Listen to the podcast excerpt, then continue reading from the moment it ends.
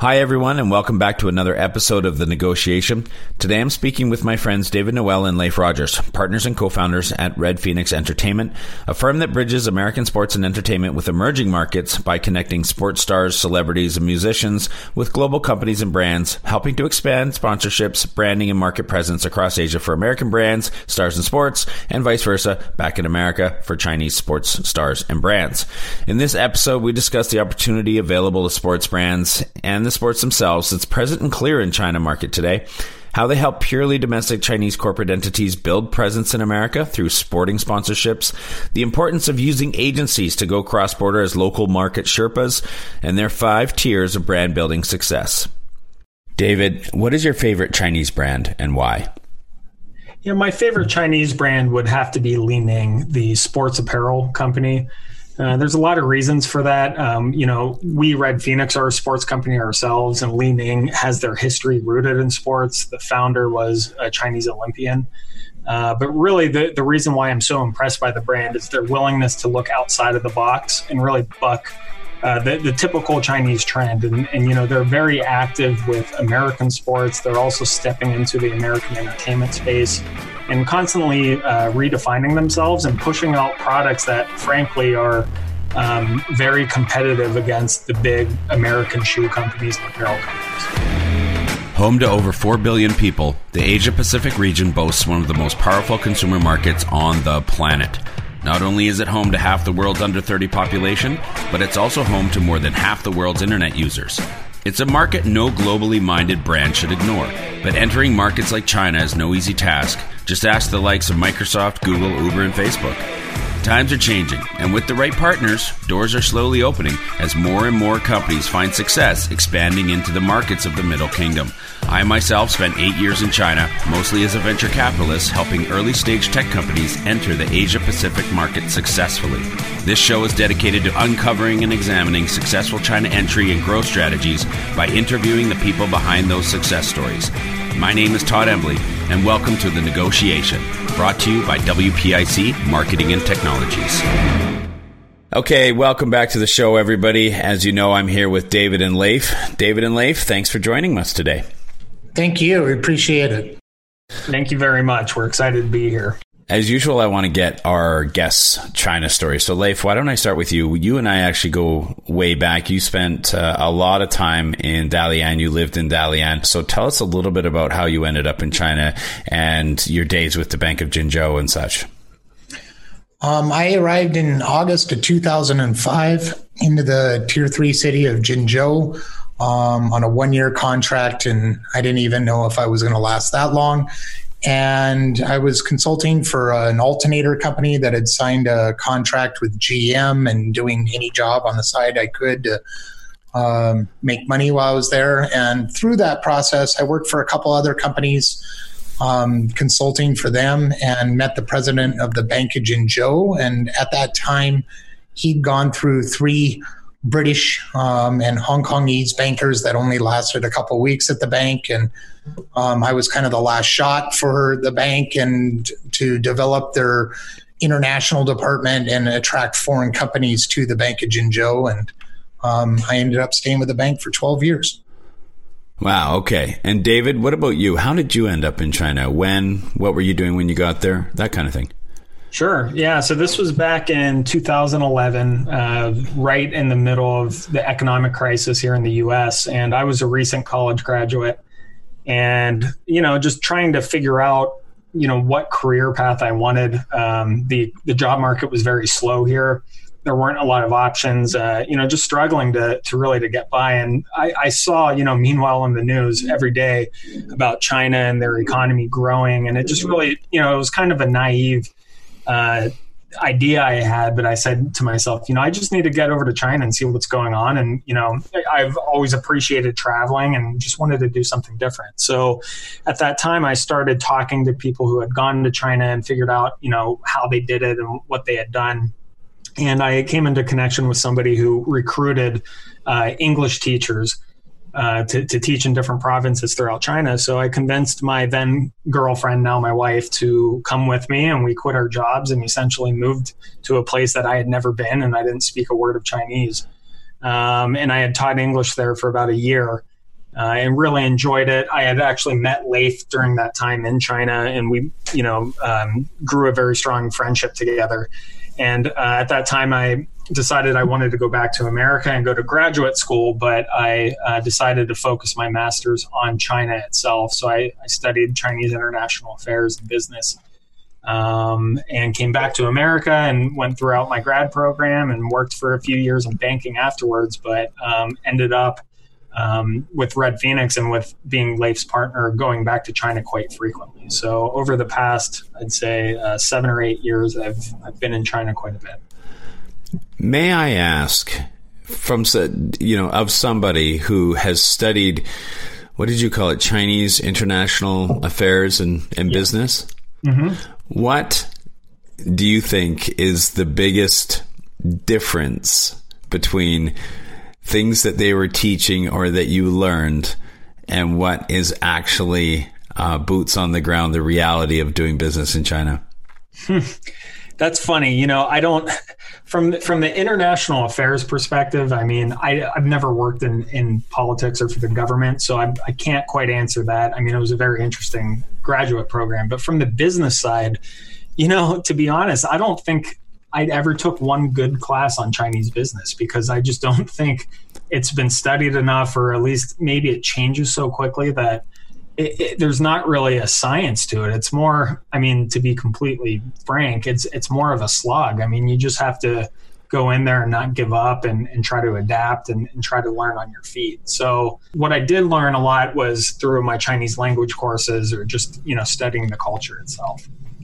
Okay, guys, so you're both partners and co founders at Red Phoenix Entertainment. Talk to us about what it is that Red, Red Phoenix Entertainment does. Yeah, sure. So, Red Phoenix Entertainment is a, uh, we serve as a bridge between American professional sports and China. And you can really boil that out down into a few different areas. So, one of those areas is helping Chinese brands to secure uh, sponsorships with professional sports teams here in the States. Another area is helping those brands to secure endorsements with professional athletes. And a third area is doing athlete exchanges and media productions. And, and so that's more of a creative box. Uh, we've led athletes on brand building tours throughout China, helped secure um, different sorts of events with uh, community events or with media. Uh, we've also produced a number of documentaries and, and sports related media content. So really what we try to do is is create a secure and trusted bridge for both the Americans and the Chinese to engage with each other. And in the sports world, you know, it's not a heavily regulated space, and so there's a lot of uh, you know, just um, uncertainty, I would say, both from the American side as well as the Chinese side. And so, what we attempt to do is make it a safe, easy way for for brands and, and sports teams and sports players to engage with each other. So, would you say you're in the business of American brand building, uh, American sports brand building in China? I would say that's a that's definitely a big that's one side of the same coin. So yeah, certainly it's American sports brand building in China, and on the other side of that, it would be Chinese corporate brand building here in the United States. Okay, so talk to me a little bit about how do you do that other side of the coin? How do you do Chinese corporate brand building in America? Back to David's earlier answer that, you know, we always just try to eliminate the nonsense from both sides and so serve as a true bridge company between the Asian market and the US market. Obviously, I mean, China is probably 90% of our focus, but we're also active in Korea, Japan, Indonesia, other uh, Southeast Asian countries. Saying that for building a corporate presence here. Um, you have three types of um, brands in kind of in the sport space. You have your big global brands that are, um, you know, obviously selling them to a global audience that are trying to um, expand their brand in the U.S. market. But probably, I would say, a good sixty to seventy percent of our endorsements and sponsorships are actually brands that are purely domestic, and this is um, strictly due to streaming and technology that um, on all these platforms over in Asia, and you know whether it's Tencent or Alibaba, you have NHL, NBA, um, specific teams that are always streamed or put on their networks. And so they're not necessarily appealing to an American audience. They may be thinking about that for the future, but they're appealing just to their own domestic audience, but putting it on such a large grand scale in the US, which is kind of the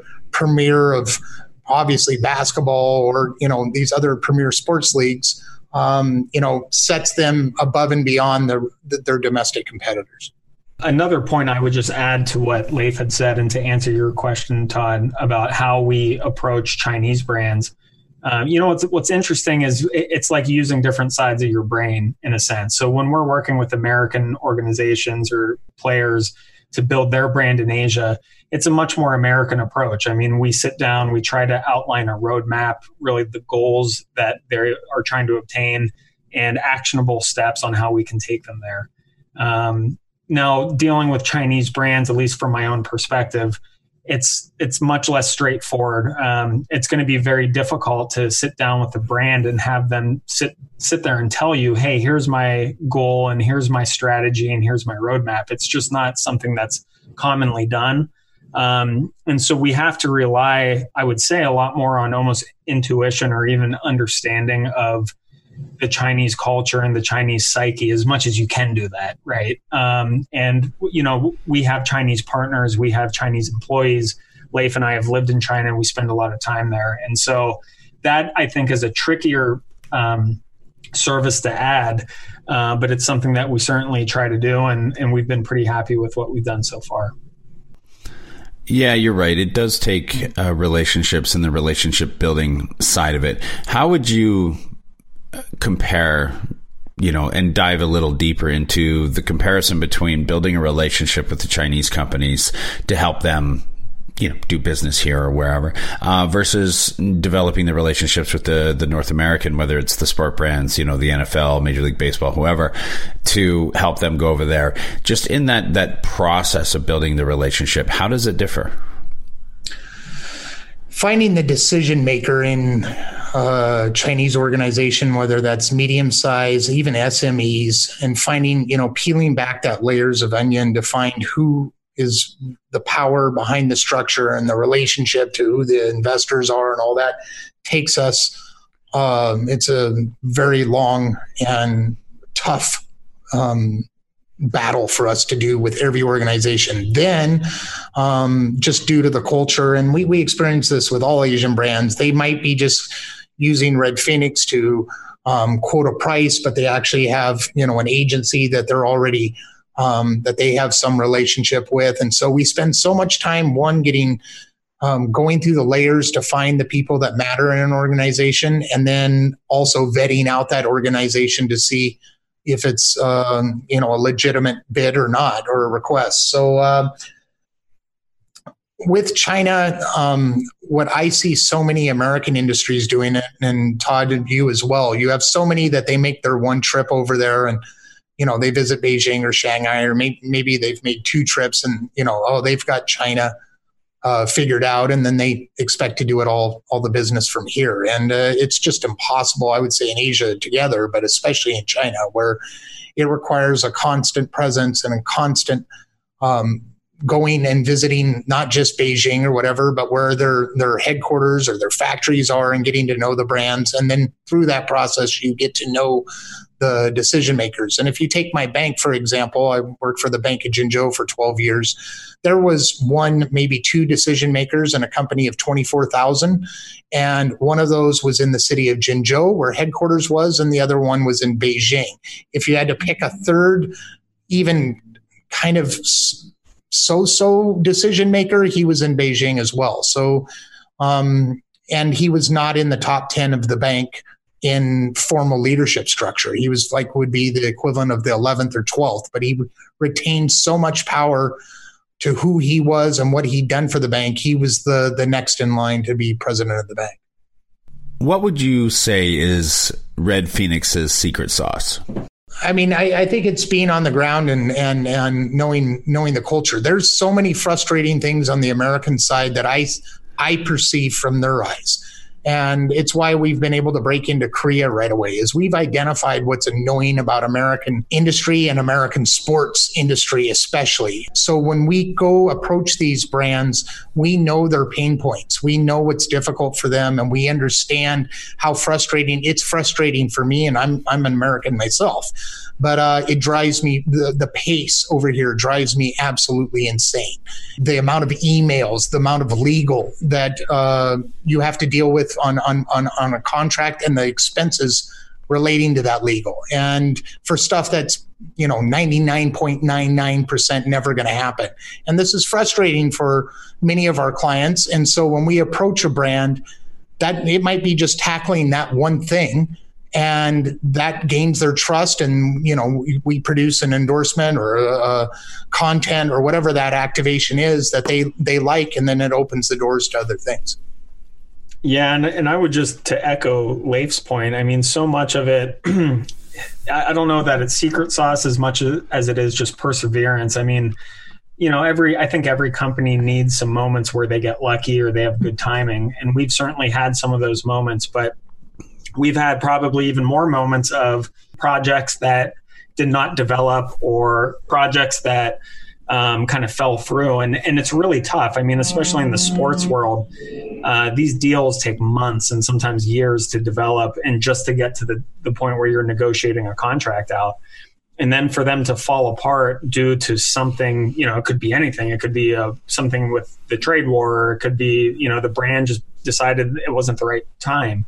Um, and, and it can be, it can really feel devastating at moments when you've put so much blood, sweat, and tear, tears into these deals, and you've traveled so much and you've spent so many hours away from your family, it can be really tough. And I think that a lot of companies that decide to to try to do business in Asia in general, once they get a couple of those stings, you know, they may tell themselves, well, you know, I, I maybe it's just not for me. And that's something that Red Phoenix has never done. I mean, there have certainly been times where we've we've wanted to do that, but we've just always stayed at it. And um, and I think because of that, we've had some really exciting projects as well. So uh, really, I think it's perseverance and it's being able to build a team that has expertise in both cultures. And, and again, I mean, Leif and I are both Americans, but we have Chinese partners, we have Chinese employees, and uh, I mean, you could argue that Leif is just as much Chinese as he is as he is American, at least in terms of how how many years he's lived there. So I think we we do a pretty good job at bridging both cultures.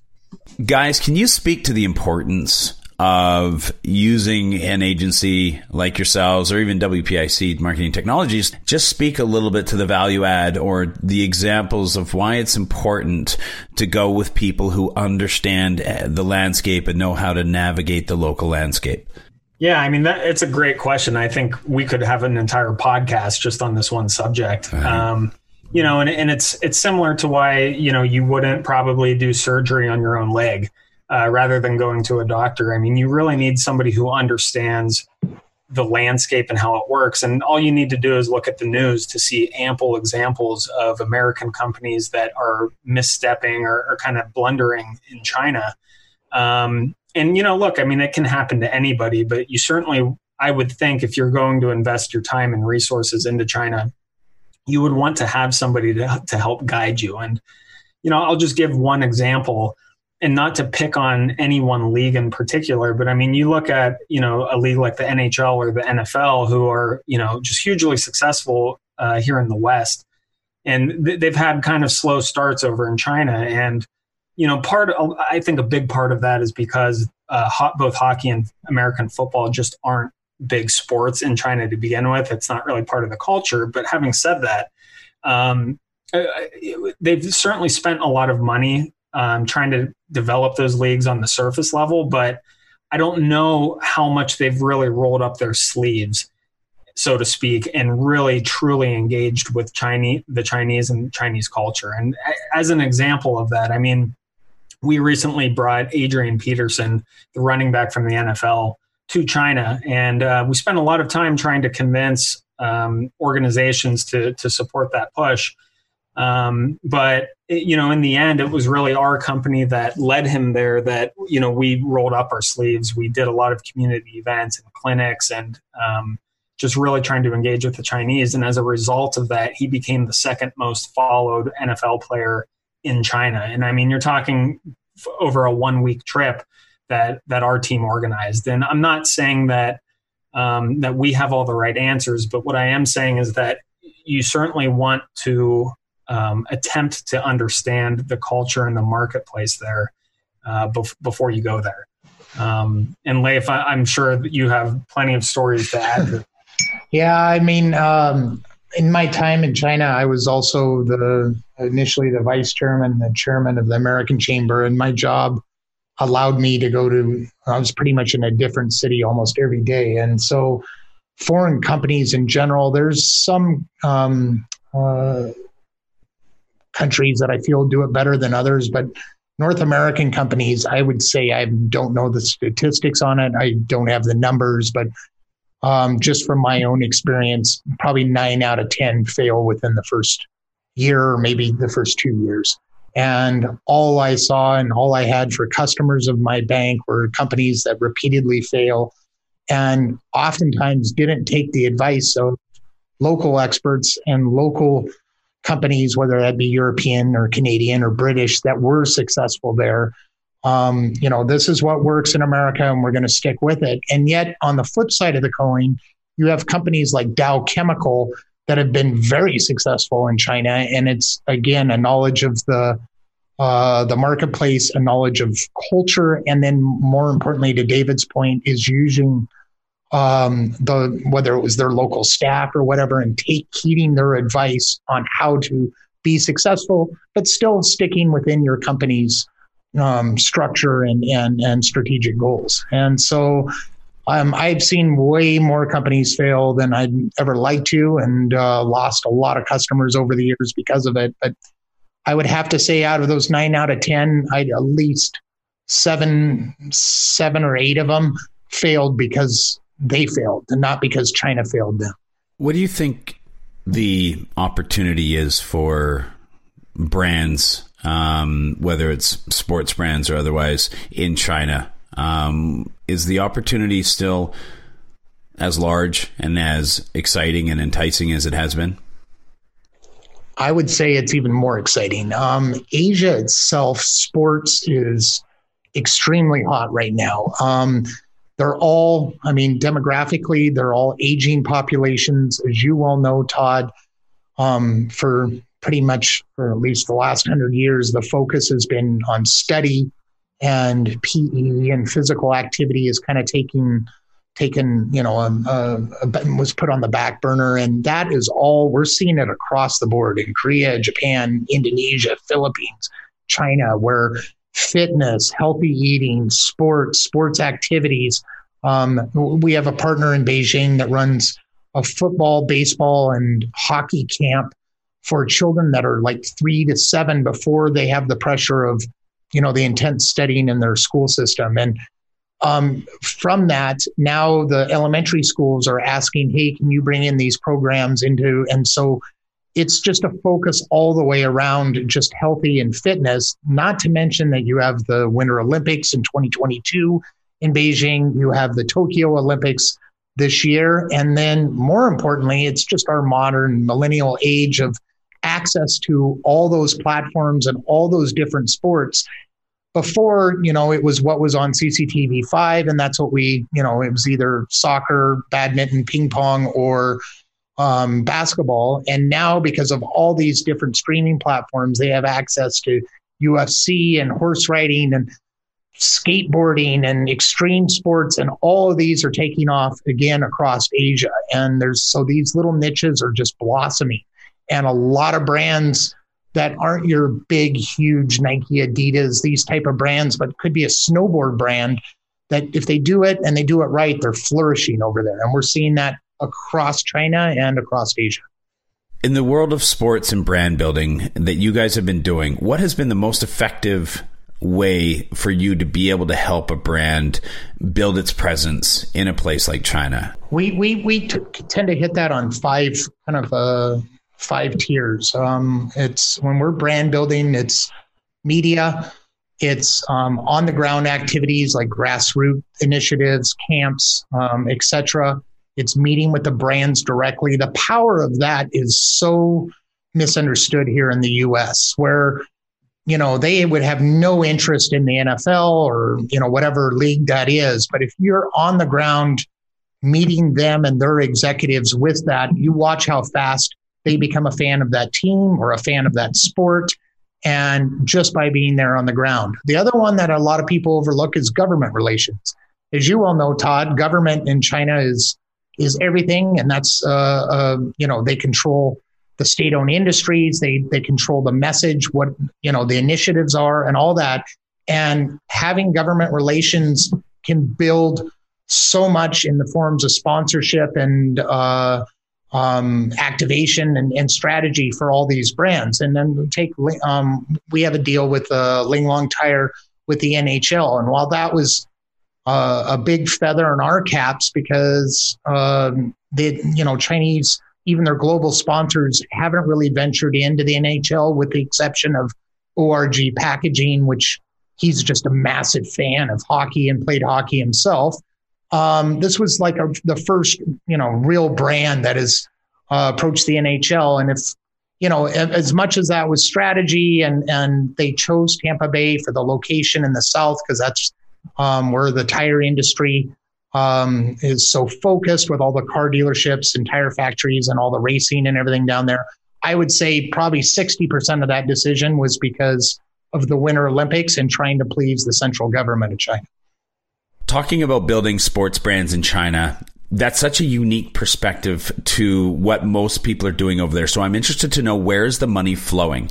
Is it going into the textiles? Is it going into the, the swag, you know, the t-shirts, the hoodies? Is it going into camps? Is it going into sports fields and, and league operations? Is, it all being spent on Taobao Tmall? Talk to me a little bit about where this, the, the opportunity is uh, and what's happening as far as the money flow and the monetary side of it. Yeah, I mean the, the, the money is everywhere. To answer your question, and I mean if you look at the numbers that uh, the Chinese government have projected on onto how big the sports industry is growing, you know I don't have it in front of me, but it's just it's absolutely mind-boggling um, how they project the sports indus- industry to grow. And this has been a very deliberate approach by the Chinese central government to grow this industry. And and what's so interesting about about your question, Todd, is that you know, we can talk about sports and marketing, but really it's a reflection of China as a whole. Um, so many people think of China still in the West as the world's, uh, you know, manufacturer, and it's really just changing so quickly, and so much of their technology is leapfrogging ours. And China, um, being very kind of smart and wise about this, sees the potential of sports and and and how much that can impact its its uh, its population. And so they've been deliberately growing the entire sports economy. And so to answer your question, um, you know, when you look at basketball or soccer, for example, which is just absolutely humongous in China, um, the money is flowing everywhere. It's flowing back here into America uh, directly to athletes uh, for product endorsements. It's flowing into teams for sponsorships or into Europe with uh, you know European football clubs. Back in China, um, you know who, who is actually paying all this money to endorse to get endorsements with the athletes? Well, it's financial services. It's you know alcohol companies. It's uh, food and clothing and apparel. And it, I mean, it's just really it's it's very similar to the American market in that sense. Now, when you talk about other sports which are starting to grow like winter sports and ice hockey or even you know things like running and fitness um, it, it's a little bit different, but it's starting to go the way of soccer and basketball. And so, what I mean by that is being in a very kind of early stage. Um, most of the money is more around the educational components or the camps and the clinics, you know, as people are just trying to learn about, well, how do you play ice hockey or how do you play American football? And so a lot of that money is around that level where, um, you know, they're just starting to develop parks or they're building uh, schools and in training programs. But as that starts, as those sports start to gain in popularity, um, you know, you're going to see the the consumer goods products and the financial services products start to take interest once they see that there are a lot of Chinese who are watching those sports or participating. And um, so it's a it's a very interesting time because when you look at the U.S you know, it's so saturated with all of our sports, and they're all pretty much mature to the point where, um, you know, you just see the big sponsors engaging with it. But in China, you can very clearly see the progression of some sports compared to others, and I think that's a, a that should be a hopeful sign um, for every sport aside from basketball and soccer. Uh, you know, there is a path forward. You just have to do it the Chinese way.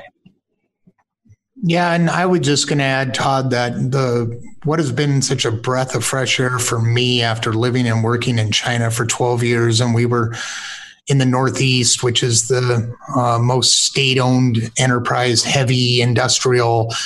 Um, is the breath of fresh air for me is the companies that we're working and just kind of a the whole business sports marketing culture in itself over there is the capacity to think outside the box, to start taking on risk, not just copying what the other brand is doing and and taking the safe route. We, we that has been such a wonderful experience for me. Now we're dealing with pioneering brands that are you know enormous in China and now starting to be enormous globally and that there's a reason for that but just the out of the box mindset that I'm the transformation of that, where even just two years ago, it was no, we just want this and we want to copy what the other brand did. And we know that's going to be successful. And now I, I feel that, you know, and David, if you want to back me up on this, that we're seeing brands across the board, large, small, some state owned connected, some private, some very small,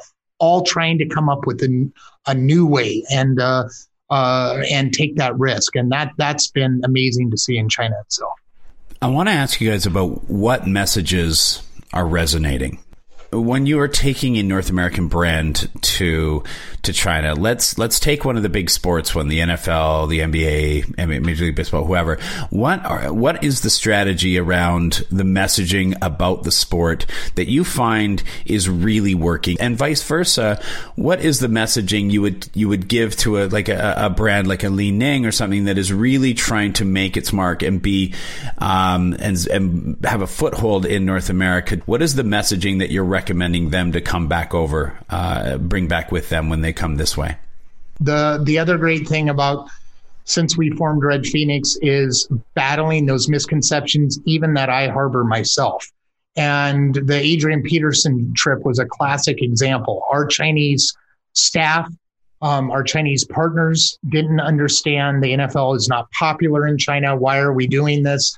Um, the NFL has been in China for, I believe, 19 years now and still have yet to hold the game there. And, you know, they do what they can, but it's it's that old thing, Todd, that you you, understand well. There's if you have 0.1 percent of the population, that's still millions and millions of people, and it's just connecting to those fans. And I surprisingly in learning all this myself is the fact that like we had the um, fans in Beijing and Shanghai the opportunity to meet Adrian when he was there on the ground and to send in messages um, of why you know Adrian was their favorite player and why they deserved to meet him. And just the knowledge of the NFL was dumbfounding to me. We were talking to kids that appeared because he ended up meeting a couple in Beijing and a couple in Shanghai that they knew more about the sport than I ever did, and probably more than you know, Todd or David knows. I mean, they knew the where the the, the NCA where they came up from. They knew the, the who was on their practice roster. They were sitting there naming plays, and it wasn't scripted. It wasn't like they looked up Adrian Peterson on Wikipedia, which really resonated with Adrian because he obviously remembered that one play when he was playing the the Broncos, and so they're immediately hitting it off. And th- this was just the fans that wrote in on this one uh, you know chance to meet Adrian. And I mean, there was a guy in Beijing who had a mural of Adrian Peterson painted on his Beijing apartment. And it's just those misconceptions from both sides. Same thing with the Chinese brands. The Chinese brands, they, they, oh, the NFL is not popular. Oh, the NHL is not popular. And we're showing them, no, not only is it popular here, and there is a huge population, and for like the NHL, the government is supporting it, and you, you know, all those touch points but uh, um, teaching them that hey, if you're the first one to endorse the NFL or you're the first one to endorse a player in the NFL, that's much more uh, of an ROI than just sponsoring a, you know some bench player for a team in you know Portland or something that you're not going to you know you're just one of many brands. That choosing the safe route is is as harming to them as and and then and then the misconceptions of what the results of that are going to be are on both sides are uh, um, you know the, a big challenge but it's also a great thing to experience and change that that way of thinking. Yeah and and uh, you know m- my take on that too is when we're talking to athletes or teams who want to develop their chinese brand um, you know what we say is it's not China has matured enough that it's not enough just to be famous and go there and voila, you know, you build your brand. I mean, yeah, sure, there are some people like the Kobe Bryants who, you know, of course they can keep doing that. But, you know, if you're an athlete, you're not the first famous person to visit China. And so you need to start engaging the Chinese culture. And the success that we've seen with athletes and teams are usually centered around hey, look, you know, we're this famous player, we're this famous team, but we're here in China and we're engaging with you. And so that sounds kind of elementary, but it's it's pretty true. I mean, you need to engage them on a cultural level um, and, make it look like you're actually happy to be there, right? I mean, you can't um, you, you can't just kind of do a passive uh, trip or a passive endorsement um, because the fans are gonna they're gonna pick up on that and they're pretty quickly gonna say, well, you know, you're not that interesting. And so I think you know the American side needs to step up their game and start treating uh, the Chinese marketplace like a more sophisticated consumer base, um, and really try to understand what their motivations are and, the demographics, et cetera. On the flip side, what I see the, the Chinese companies really needing to do, especially as they're looking to build their brands abroad, is they need to they need to shed that stereotype of Chinese quality, right? And and we all know it. I mean, when you buy a Chinese product, you know how long is it going to last when it's set next uh, in comparison with a German product or you know a Canadian product, et cetera. Um, and but we at the same time we know that the Chinese are starting to make and they have been making very good products in in their tech space. Uh, they have a lot of really interesting things coming out there that again are leapfrogging Western technology. And so I think the Chinese need to start um, branding in a way that they can shed that stereotype of low quality. All we're ever going to do is copy other brands. Um, and they need to start pitching themselves as innovative companies. And a way to do that is to go outside of just the traditional marketing trends in China. And to Leif's point, start uh, associating yourself with the unique um, unique sports and unique players, et cetera. And I, I think we're going to continue to see that. And you know, when I answered the question of, um, about who's my favorite company in China, and when we talk about Li Ning, you know, th- that's exactly why we think that they're such a, an interesting company is because they're really bucking the trend when it comes to um, doing partnerships with really interesting, unique brands and players. Okay, so guys, we're talking about sports, and obviously there was um, a very important um, social media event where there was a tweet that got the NBA in a bit of a um, hot water, and so that just speaks to um, cultural misunderstandings, I would say. And as as as a couple of individuals and an entity like Red Phoenix Entertainment that is taking brands and trying to help them develop in other areas of the world where they're not as well known, how much importance and, and how do you guys help those companies understand how to do uh, and navigate the deli- the nuances and the, the delicateness of certain topics, let's say? Yeah, um, with regards to the tweet, I mean, this is goes back to the point with having Sherpa. I mean, whether you're on either side, you know, no nobody was right or wrong in this. It's just understanding the marketplace and the impact of what a tweet can do that could be conceived as perfectly harmless. And you're right as a citizen here. Um, I don't think the impact um, was understood um, on that particular case. And I don't think it's our social media and how we express ourselves here is that impact is whether it's an athlete or anyone, how that can impact um, an entire culture, an entire country, and an entire industry. And so I think that's where it goes back to the Sherpa to have that advisory, have that consultation to just let them, you know, to educate them on here are some sensitive talk, topics and why. And I mean, uh, go back to like when they kept Jon Bon Jovi's plane sitting outside uh, the Shanghai gate with two sold out shows in Shanghai and a dream of all of Bon Jovi to play in Shanghai. And they discovered um, a meme on the drummer's um, Facebook page, you know, that said something about the Dalai Lama or whatever, and now you're banned from operating or doing these shows. And you know, uh, every time that we experience this with in our sports world, our athletes is, you know, just they, they it's kind of a dumbfounded, you know, well, well, I had no idea it'd be this big. Well, yeah, yes, it, it, it can be that big, and this is why. And I think if you're there to educate, advise, and assist when this something like that goes down, um, it's much better. And ultimately, you know, if you're using a third party, they can bear the risk rather than destroying the brand or the team or whatever that is here. Yeah, and, and just to add to that, I mean, so Red Phoenix has always, in, in every presentation we've given to a team or an athlete, that has always been a cornerstone of our presentation is that, look, if we're going to take you to China, we, we need to talk about China and we need to talk about China's uh, political climate and, you know, some of the hot button issues. And, and as an individual or a team you know how to how to handle that. And you know it's funny i i clearly remember in some of those presentations that's kind of the part of the presentation where everyone's like oh okay yeah great. You know we have to learn about the culture. But i think now more than ever you know it, it's it's even more apparent on how important that is to understand the culture that you're about to go into and it doesn't matter if it's china or japan or I mean, anywhere, even the US, I mean, there's certain issues that you have to be aware of. And um, as a business going in there, you should be well aware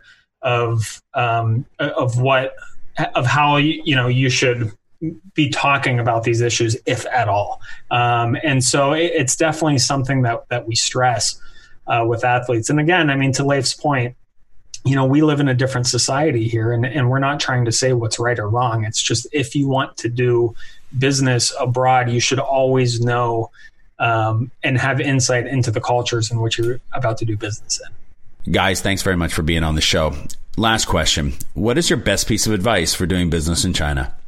Thank you for having us on the show. Um, I hope it was informative and valuable. Um, I'm going to give the same answer that I gave to your accelerator second or first accelerator class years ago in Dalian. Rule number one, anything is possible in China. Rule number two, everything is difficult in China. So when you're excited and all eager about entering the new market and everything, you know, see rule number two. But if you're ready to give up, throw in the towel, and blow your head off, see rule number one.